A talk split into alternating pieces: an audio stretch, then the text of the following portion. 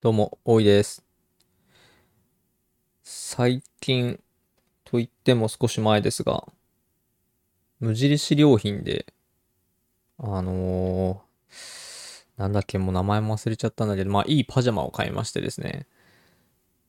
いや、いいですね。あの、非常に着心地が良くて、あのー結構気に入っているんですけど、最近ね、パジャマで一日過ごしていると困ることが出てきて、というのもですね、あのズボンに、ズボンの方にですね、ポケットがないんですよ。いや、困った。本当に 困っている。助けてください。あの、胸ポケットがあるんで、なんかスマホとかを、ね、スマホとかでこう、音楽聴きながら、家事をやったりするときは、胸ポケットに、あの、スマホ入れてたりするんですけど、これもちょっと浅いんで、ねえ、水場で、この防水じゃない僕の携帯をね、落とす、落としちゃいそうになってこう、最近は困ってます。あの、無印の関係者の方が聞いてたらですね、あの、ぜひ、ぜひ、あの、ズボンにポケットをつけてください。お願いします。それではやっていきましょう。50歩100歩ラジオ。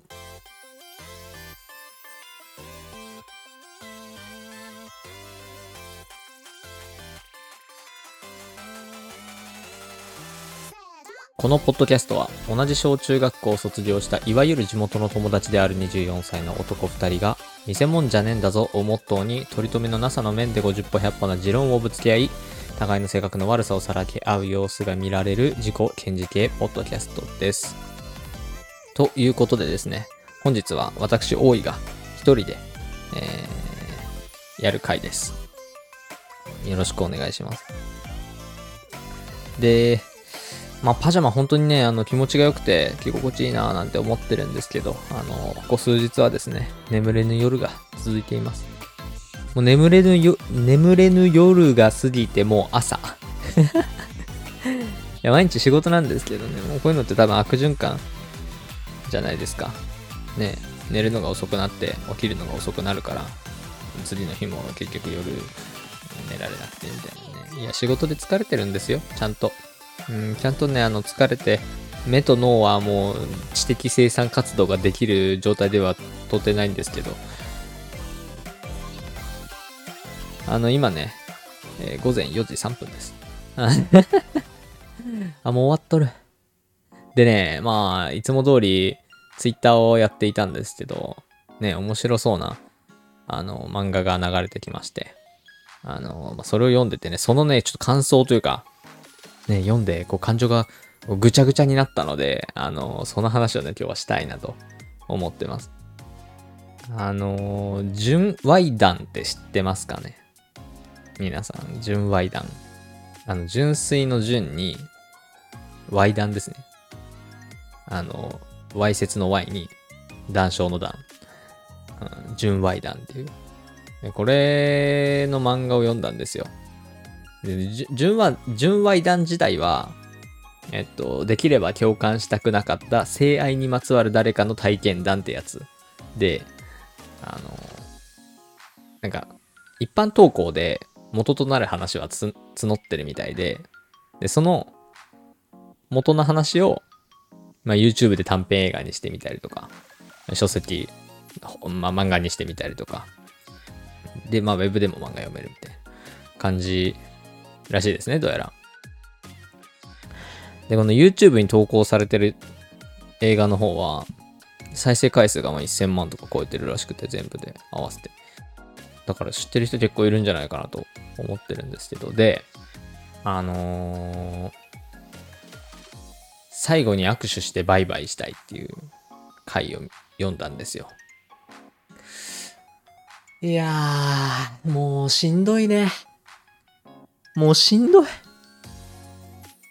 まあ、ネタバレにならない程度で喋らせてください。ちょっともう今あの、目の前に漫画がなくて、まあ、さっきちらっとメモった内容を元に喋るので、おそらく時系列順にはなってない。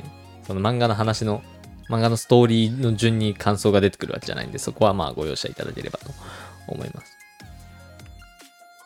まあ、タイトルの通りですね、あのー、最後に握手してバイバイしたいっていう話で、物語自体は、うーん、まあ、女の子が、別れた、あの、彼氏、別れて3ヶ月経つ彼氏の家に、ま荷物を取りに行くみたいなところから始まるんですね。で、えっと、まあ、その先読んでいただければっていう感じなんですけど、ね、まあ、ちょっと、こっから感想言いますよ。こっから感想言いますよ。まずね、挨拶のところよ。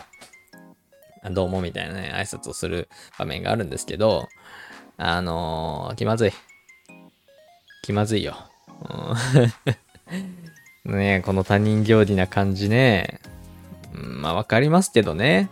わかりますけどね。まあなんか変に気を持たせない感じっていうのが、ね優しさなんじゃないかとね、いう意見もね、出てきそうですけどね。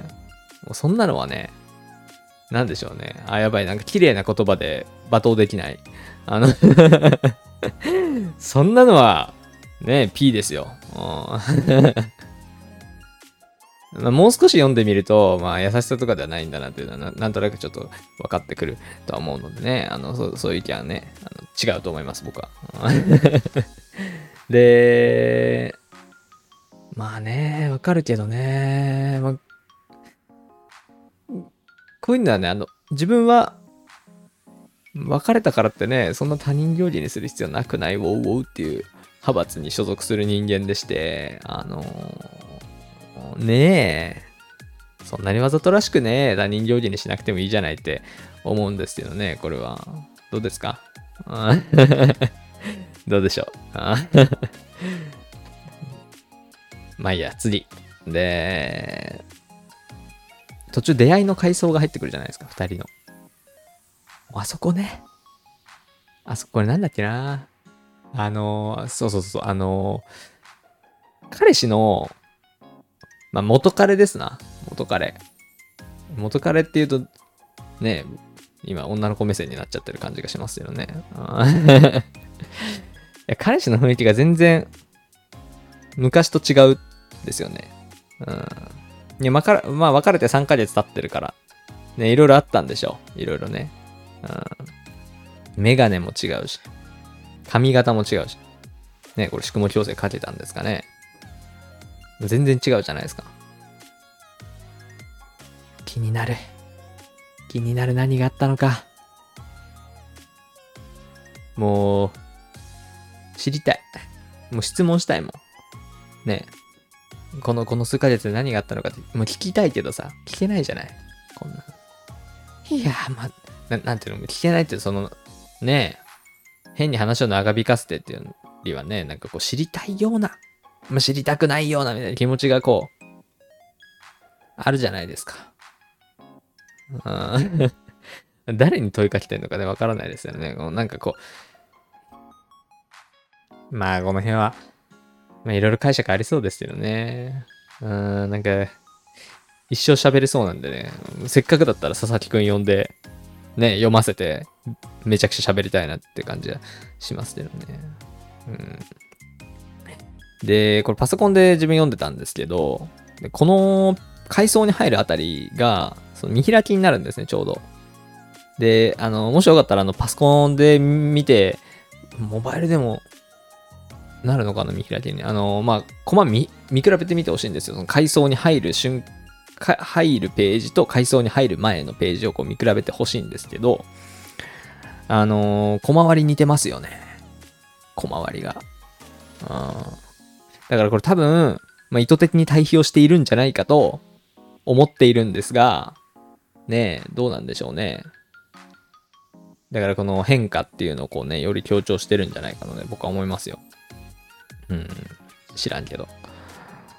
うんいやまあ、ここ、ここね、ここしんどいポイントのもう一つでした。で、そうですね。まあ、全体通じてって感じなんですけど、やっぱ女の子側とね、男の子側の、こう、なん、何？身だしなみの差っていうの？ねえ。いや、まあ読めばわかるけどさ。ちょっとやっぱ男の子側が雑ですよね。で、これ、あ、そうそう、さっきの話なんだけど、これ、この辺りから、まあちょっとなんていうのかな。優しさで他人行儀にしてるわけではないというか、うーん、まあ好きじゃない相手だから、普通にそっけないみたいなね。なんかそんな、好きじゃない。うーん、まあそうね。まあ、普通にそっけなかったんだなっていうのは、まあこの辺からもわかるというところですね。で、まあこういう温度差っていうのはね、まあ仕方ないんですけどね。まあこの辺はまあメモはしているものの、ちょっと思うところもそれなりにあるんですが、うん、まあちょっとパターンが多すぎてしんどいので、うん、割愛強いて言うのであれば、まあしんどいなーっていう感じですかね。いや、いや、しんどい、しんどいでしょ、これ。ねえ。いや、もう。で、まあ、終盤、終盤はね、あの終盤をちょっとここで喋るとあれですからね。いや、もうほんと読んでほしい。もう読んできて、読んでから、もうちょっとこれ聞いてほしいんですけど、で、終盤、のね、女の子側の行動、グッドです。グッドです、もう。もう very good ですね。めちゃくちゃいい。俺でもそうする。うん。いいぞ、いいぞ、いいぞって思ってたね。で、このあたり演出がさ、演出が神すぎるんよなぁもう、いや、あれね、あれは、なんかこう、胸が痛いです。いや、胸が痛い。余計に寝られなくなる。こんなん。こんなんもう。ひまあちょっとね、さすがにこうインターネットに載せるとなると喋れることがそんなに多くなくてあれなんですけどね。まあ、感想、感想はまあこのぐらいです。正直。いやー、まあ、感想はこれぐらいで、こういう感情揺さぶりコンテンツ好きなんですよ。うん。だからまあ必然的に見るジャンルはロマンス要素があるものによるんですけど、うん、いやまあ、だからってつなぐのはちょっと飛躍しすぎてるような気もするけど。まあ、より感情が触れた方が楽しいんで、ね恋愛ってやっぱ、感情ぐっちゃぐちゃになるじゃないですか。で、だからね、あの、感情移入した時の感情の触れ方が、まあ、高くなる。高くなる。大きくなることが期待できるんですね。で、日常でこう、消費する作品っていうのは、まあ、やっぱ手軽な方がいいんですよね。で、感情移入するときって自分の経験とか常識からかけ離れすぎると、しづらい。ですよね。だから、ね物心ついてから見た映画で言うと、例えば戦争映画とか、V シネとか類とかは、本当にこう感情移入するの難しいですよね。ああいった類の、こう、ものは、ねあ、極限状態って、いわゆる極限状態みたいに陥ったことがないから、登場人物の誰にも、こう、手軽に感情移入できないんですよね。うん。多分、ちゃんと感情移入しようとしたら、なんか歴史的背景とか、調べないといけない。調べないと、なんか知識がね、こう入ってないと戦争映画とかって多分、知識が入ってても難しいんだよ。だから経験がないから。極限状態に陥った経験がないから。うん、難しいんですよね。まあちょっと話はそれだけど。まあ、とにかく見るジャンルはロマンスに、ロマンス要素のあるものにこう寄るっていう感じですかね。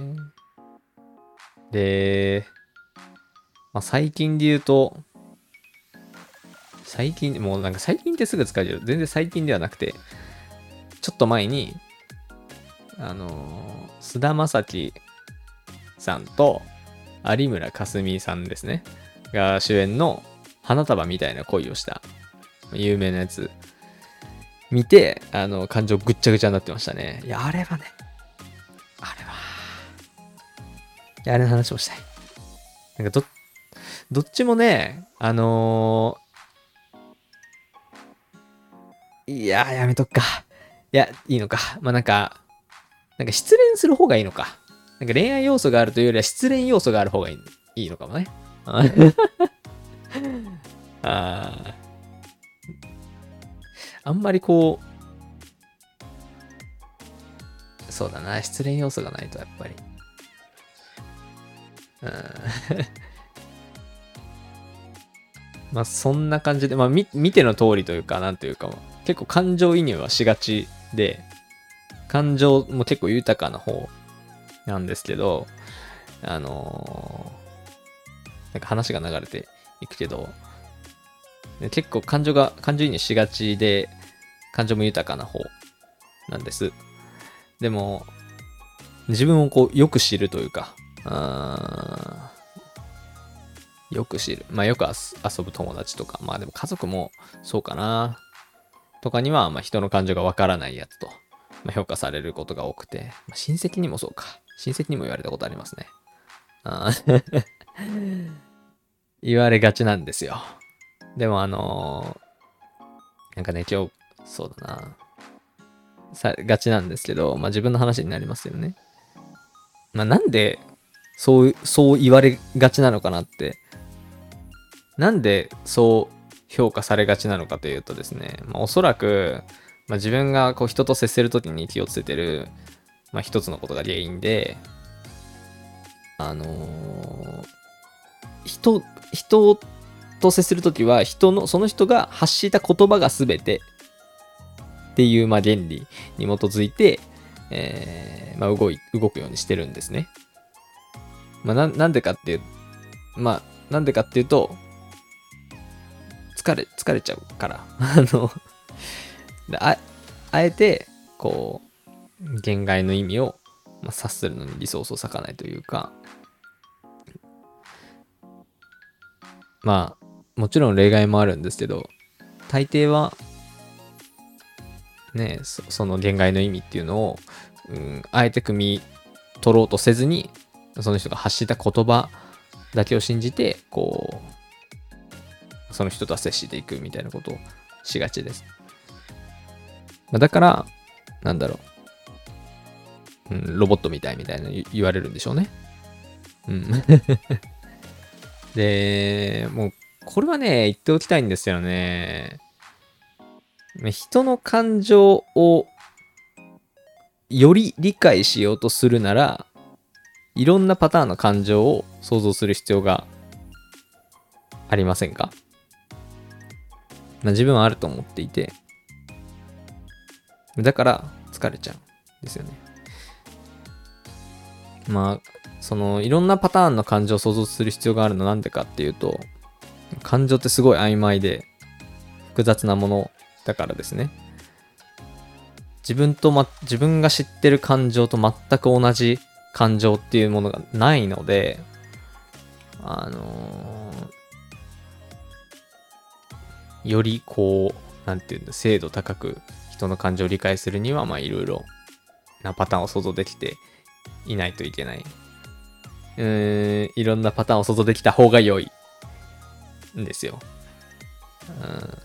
なんかこう、まあ、型にはめて理解するにしても、いろいろ型を持っていた方がいいだろうみたいな、そんな話ですね。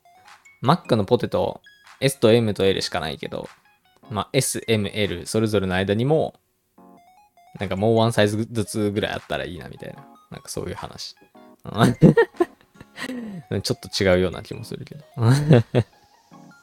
もう本当にね、感情ってすごく複雑で、なんか万華鏡みたいな感じじゃないですか。模様を作り出す材料だったり、気候とかだったりが感情だとしてね。まあ、表に出てくる言動が模様。で、僕たちは人と接するときに、その覗き穴から模様を見ることしかできなくて、その気候とか模様を作り出す材料だったりっていうのは、まあ、見えてこないわけですね。いや、ちょっと例えが正しいのかわからないんだけど、あまりに抽象的すぎるので、まあ、もう少し具体的な例を出すと、まあ、ご飯を後輩におごるとして、メニューを2人で見てますと。で、自分はざるそばにするけど、後輩くんどうするってこう聞いたときに、ねえ、じゃあ自分も同じのでいいですってこう言われたときに、え、本当に大丈夫？ってあの思うこととかってないですか？うん、あ、あると思うんですよ。さすがに急に具体的すぎるかって感じはするけど、うん、なんか本当にざるそば食べたくて、ざるそばにしたパターンもあれば、先輩より高いものは頼めないけど、安くして美味しくないもの食べても、んだし、みたいな。めんどくさいから同じにしとけや、みたいなね。風に思って、同じざるそばを注文した可能性だってあるし、まあそもそも食にこだわりがない可能性だってあるしね。まあとにかく、いろいろな可能性があって、本当は天ぷらそばが食べたいけど、先輩がざるそばにしたし、ざるそばにしておくかっていうね、こう、なんかこう複雑な葛藤もあるかもしれないし。そもそも、なんで蕎麦屋入ったんだよ。牛丼が良かったのに、なんでもいいよ。で、蕎麦を選んでる可能性もあるし。えー、まあ、その蕎麦を選んだという結果からは、読み取れないほどこう複雑な葛藤があるかもしれないし、ないかもしれないみたいな、そんな感じのことは、なんか理解しやすいじゃないですかね。だから、あのー、まあ、話を戻すと、人の感情がわからない人間と言われがちだけど、そうじゃなくて、ちゃんと理解しようとすると割かなきゃいけないリソースが多すぎ、でかすぎんだよねっていう。だからまあ言外の意味をあえて拾わないで、言葉で言われたことだけ言葉で言われたことをもとに相手と接しているだけです。みたいな話ですね。だから、ね表面だけ見るとドライ、いわゆるドライなのかもしれないけど、ね優しさと考えすぎから来る誠実さだと思ってもらえたら、ね、嬉しいです。あ嬉しいです。まあだから、すごいよね。いろんな人とね、接してて、感情それぞれの人の感情をちゃんと読み取ろうとする人のことはすごいと思いますよ。ね、それだけでかいリソースを割こうと、こう、いろんな人に。だそれも誠実だから難しいよな。うん。まあ、もしかしたら、みんなは極小のリソースで人の感情を読み取っているのかもしれない。だから、俺が人の感情がわからないと言われるのは、実は正解なのかもみたいな話もありそう。いやでも、いやどうなの？無理じゃない？無理でしょ人、人の感情を、ねえ、自分の中にどんだけ引き出しを持っていようが足りないぐらいだと思うんだよね。人の感情を理解しようとするのって。うんまあだから、僕に対して、君は人の感情がわからない人間だなんだねって言ってくる人たちすごいなと思いつつ、うん、まあ本当に読み取れてるのかはシンキングフェイスっていう感じですね。うん、いや、よくないなまあ性格が悪い感じが出てますけどね。うん、だから、あれですね。一番言いたいのは、一番言いたかったのは、人の感情をより理解しようとするなら、いろんなパターンの感情を想像すべし、みたいなことですね。だから自分の感情をより理解されたいと思うんだったら、まあ、いろんな方法で自分の感情を表現する必要があるなとも思ってます。なんかそれがこう相手に、相手のリソースを不要に奪わない、こう親切さだなとも考えてるし。うん。まあ自分の場合は結構こう 自分の感情を理解してもらいたくてね、話すことが多いんだけど。なんかね、そうそう。こうすごい自分の感情を説明して、うーん、よくわからんって言われた時とか、あ、す、こういうことでしょってすごいもうなんか全然なんか違う型にはめられて理解された時とかってすごくモヤモヤするんですけど、そういう経験って皆さんないですか？なんか、例えば、このモヤモヤ感っていうのは、あの、やばいとか、子供の時に流行った人だったらわかると思うんですよ。小中学校ぐらい。小中、高校生ぐらいだとちょっとあれかもわかんないけど、とにかくああいうのって若い人からね、流行っていくから、そのやばいっていう言葉が流行り出したぐらいの時に、あのー、お父さんとかお母さんとか、まあそのぐらいの世代の人から、あのやばいっていうのはどういう意味なんだっていうのを聞かれたことないですかね。で、やばいというのは、こういう時に使えますみたいな。とか説明したりとか、まあ、危ないとか、行かれてるとか、まあでも楽しい時にも使うかみたいな、なんかそういうような説明を多分すると思うんですけど、全然、信じられないぐらい伝わらないじゃないですか、あれ。うん、いや、もう俺の能力なのかもしれないけど、いやもうほんと信じられないぐらい通じないんですよ。あのー、あの時のモヤモヤに似てますね。あいやも、もうちょ、もうちょっとこう、もうちょっとこう聞き手側もね、引き出しいろいろ持っといてくださいよとか思思うじゃないですか。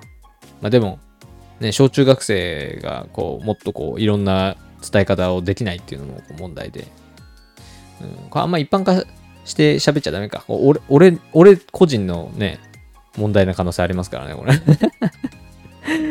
あまあそんなところでね、なんか そう。いや、もうちょっとなんかね、失恋の話をね、しようと思ったんだけど、したんだけど、まあそれまた今度にしましょう。うん。もう30分話してるんでね。編集したらもうちょっと短くなるかもだけど。うん、まあそんなところでね、あの、純愛談を皆さん読んでください。あの、最後に握手してバイバイしたいという回です。概要欄にリンク貼っておきます。で、この純愛談一般投稿するサイトは、過去のアーカイブとかをお金払うと見れるようになるんですけど、あのー、払いました。払いました。あの、だから、ホームページ行ったら、多い、50歩、多い、あと50歩100歩ラジオっていう名前が多分どっかに載ってるんじゃないですかね。お金払った人の名前の載せてくれるんですよ。まあそんな感じで、純愛談の感想とか、まあ、今回の感想とかは、えー、Twitter や、えー、Google フォームから聞かせていただければ嬉しいです。えーまあ、他のことでも何でも構わないので、えー、ぜひ、えー、どしどしお寄せください。